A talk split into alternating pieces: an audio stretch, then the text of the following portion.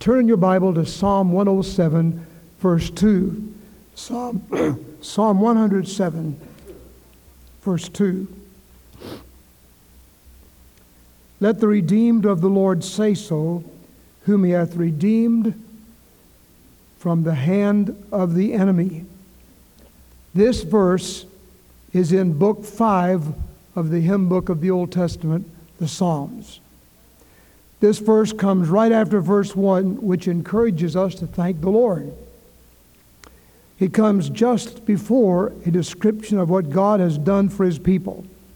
He gathered them out of the lands from the east and the west and the south and the north.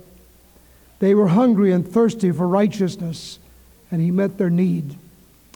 Their soul fainted, and he refreshed them the Lord had delivered them out of distress. Four times in this chapter, we read these words Oh, that men would praise the Lord. Look at verse 8. Oh, that men would praise the Lord for his goodness, for his wonderful works to the children of men. He satisfies his people. He does what is necessary for his people. And in Deuteronomy chapter 32, how should one chase a thousand and two put ten thousand to flight, except their rock had sold them and the Lord had shut them up? For their rock is not as our rock, even our enemies themselves being judges. So, one reason we need the redeemed of the Lord to say so is because of the strong rock we have. Then look in verse 15 of this chapter. Oh, that men would praise the Lord for his goodness and for his wonderful works to the children of men. He saves, he satisfies, he has broken the gates of brass. He saves us from our distresses. There's not one person in this auditorium who hadn't had some distress, some trouble. But in the time of trouble, he will hide us in his pavilion. In verse 21, the third time, Oh, that men would praise the Lord for his goodness and for his wonderful works to the children of men. He is with us until the storm passes by. All of us surely know what the storms are. We like to hear Brother Lloyd sing from time to time, He'll be with us till the storm passes by. We have storms of financial difficulties. We have storms of home problems. We have some storms that are of our own making. We made wrong decisions. We took wrong actions, and the storm has come. Trouble of all kind. But he hath not dealt with us after our sins, nor rewarded us according to our iniquities. Like a father pitieth his children, so the Lord pitieth them that fear him. And when the storms come, whether they're our own making or they're storms that come from no reason of our own. God said, I'll be with you. I'll be with you till the storm passes by. He brings us to our desired haven. Then, if you look at verse 31, oh, that men would praise the Lord for his goodness and for his wonderful works to the children of men. This service started this morning by the choir singing, Thou art holy. Thou art holy, for thou hast created all things and then they added, nothing is impossible when we put our trust in God. One of the reasons we need to praise the Lord is because He disciplines us by turning the rivers into a wilderness as a dip- discipline for our wickedness. Do you ever think of that? When we've done wrong, God reminds us, and the rivers are turned into wilderness, and we suffer. But then, because he loves us. And as far as the east is from the west, so far hath God removed our transgressions from us. He turns the wilderness into standing water. He cares for the poor. Oh, how good God is. Just for a moment, let me give you four thoughts on the value of our redemption. Let the redeemed of the Lord say so. This wonderful group that came a while ago and shared their the blessing that came through the home visits and through the prayer vigil. Many of the others of you could give, give a testimony of how God has watched over you. When we think of the value of our redemption, I think of that passage in 1 Peter 1, verses 18 and 19. Listen to this. For as much as ye know that you were not redeemed with corruptible things as silver and gold, from your vain conversation received by tradition from your fathers, but with the precious blood of Christ, as of a lamb without blemish and without spot. We have been cleansed. We have been forgiven. We've been bought from the slave market of sin. We've been made to be part of the people of God. And listen, this is not bragging. We've been made of somebody. Don't ever allow Satan to push you in a corner and make you have inferiority feelings or an inferiority complex as if you couldn't do something as well as somebody else could do it. That doesn't matter. God doesn't compare us to each other. He gives us an assignment. And He says, You're part of the people of God. And if you'll do what I ask you to do, I'll be satisfied. We don't all have the same talents. We don't all have the same money. We don't all have the same gifts. And like the theme of this campaign, we're going to be in not equal gifts, but equal sacrifice. And here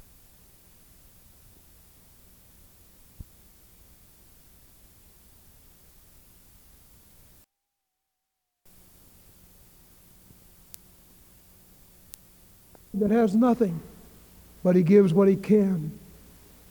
He is equal with the person who has a whole lot and gives a whole lot. In a Baptist church, you may be sitting next to a millionaire or a pauper. All are alike in God's sight. We have no classes. There's none bigger or better than somebody else. We're all equal. And when we come to the cross, remember, the ground is common and equal at the cross. Nobody can come bragging. We have to come in humility and ask God to cleanse us. And then the verity of our redemption. 1 Peter 2 9, you're a chosen generation, a royal priesthood, a holy nation, a peculiar people, that you should show forth the praises of him who hath called you out of darkness into his marvelous light. Life has purpose now it never had before. That's the reason we sing that song over and over. Page 302 in your book. Oh, it's wonderful to be a Christian.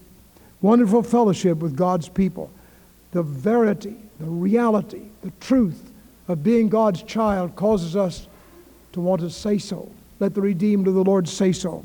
Thirdly, the vision of our redemption in 1 Peter chapter 2 verse 10 which in time past were not a people but are now the people of God which had not obtained mercy but now have obtained mercy friend in Christ if you've been redeemed you're somebody for the Lord there's an old song that we haven't sung recently but we used to sing a lot it's called glorious freedom once I was bound by sin's galling fetters, chained like a slave, I struggled in vain. But I received a glorious freedom when Jesus broke my fetters in twain. Freedom from all the carnal affections, freedom from envy, hatred, and strife, freedom from vain and worldly ambitions, freedom from all that saddened my life, freedom from pride and all sinful follies. Freedom from love and glitter of gold, freedom from evil temper and anger, glorious freedom, raptures untold, freedom from fear with all of its torments, freedom from care with all of its pain, freedom in Christ, my blessed Redeemer, he who has rent my fetters in twain.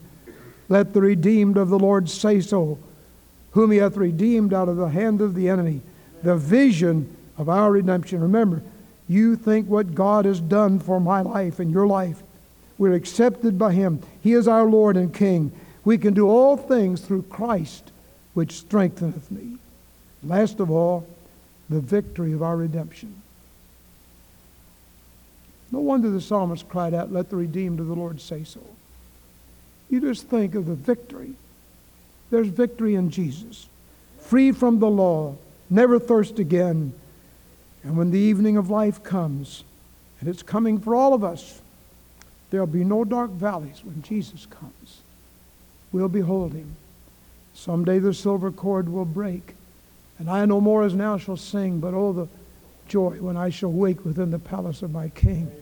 And I shall see him face to face and tell the story, saved by grace. Friend, if you're here tonight and you don't have that story, you have not been saved by grace. You're still dipping in the world's pleasures. You're still trying to get all the bubbles of your life from the vain things this world has to offer. Oh, let me encourage you to come to Jesus. Come to Him, and you'll be redeemed by the blood of the Lamb. Your sins will be cleansed. You'll be forgiven. You'll be, you'll be God's child. And when you come down to the end, whether you're a little child or a teenager or a young adult or an old man, there'll be no dark valleys. And you can leave a trail of testimony behind you that says, I'm on my way to Emmanuel's land. We've had a lot of funerals in this building.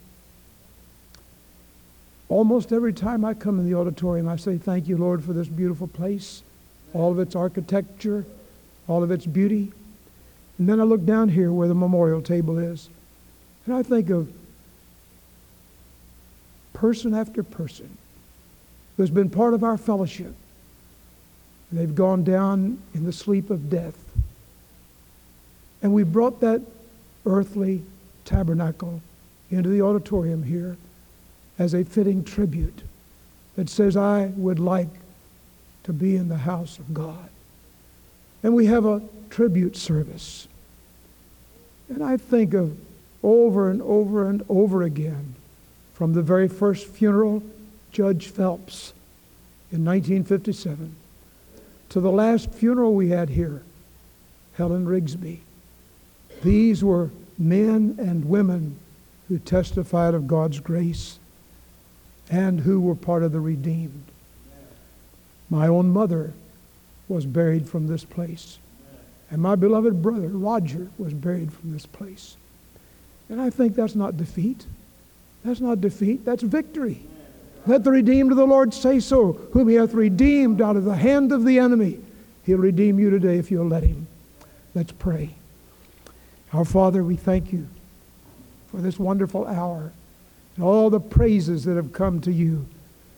And like Barry said a little while ago, whatever it takes, whatever it takes, that's what I'm willing to do. We pray that in this auditorium and those who listen by radio, somebody would say, I'm going to give God my sins, my guilt. I'm going to ask Him to cleanse me. I'm going to take a stand for Jesus. I've been saved and God wants me to be baptized, and I'm going to do it. Or I want to be part of that church that's trying to do something in the earth for God. Dear Lord, touch hearts. Have thine own way in Jesus' name. Amen. Let's stand, please. What page? 468. 468. Without him, I could do nothing. This is God's invitation. Whatever the Lord has said to your heart, do it. There's some of you who can settle the matter right where you stand in a renewal of your covenant vows, knowing, loving the Lord again. There are some of you who need to come and move your church membership, become part of this church. There's some of you who have been saved. You have not yet been baptized. You need to come and say, I'm willing to do that. We'll not baptize this morning, but we'll arrange for it. And then there's some who will need to say, I've never been saved. I'm not redeemed. I don't have anything to say. Let the redeemed of the Lord say so. I'm not redeemed, but I need to be, and I want to be, and I want to come to Christ. While we sing, would you step out for Jesus? God help you to do it.